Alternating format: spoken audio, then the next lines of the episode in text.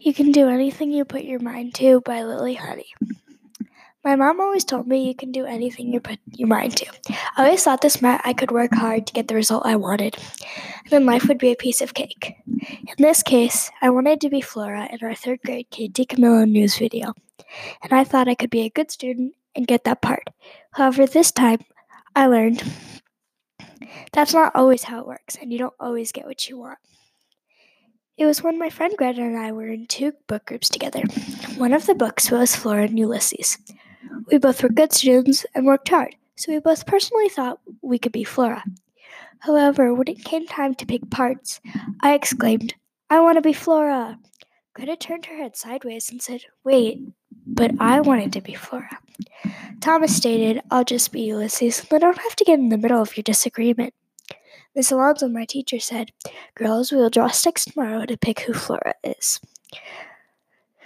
24 hours later, she pulls the sticks for because of Winn-Dixie.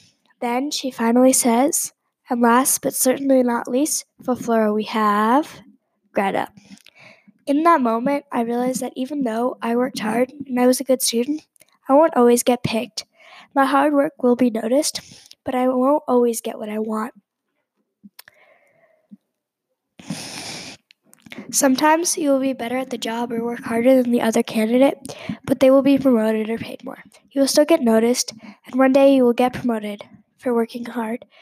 It doesn't mean you work hard for a day. Hard work isn't like social media. You can't post something once and get 700 likes.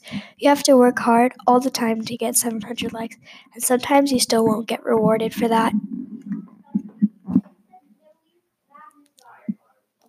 For example, my friend Alicia got her triple pirouette during one class, and my teacher praised Alicia for it gave her a sticker for it.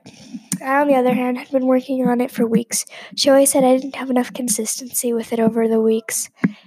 In this case, I had worked way harder for something that my friend just stole from me.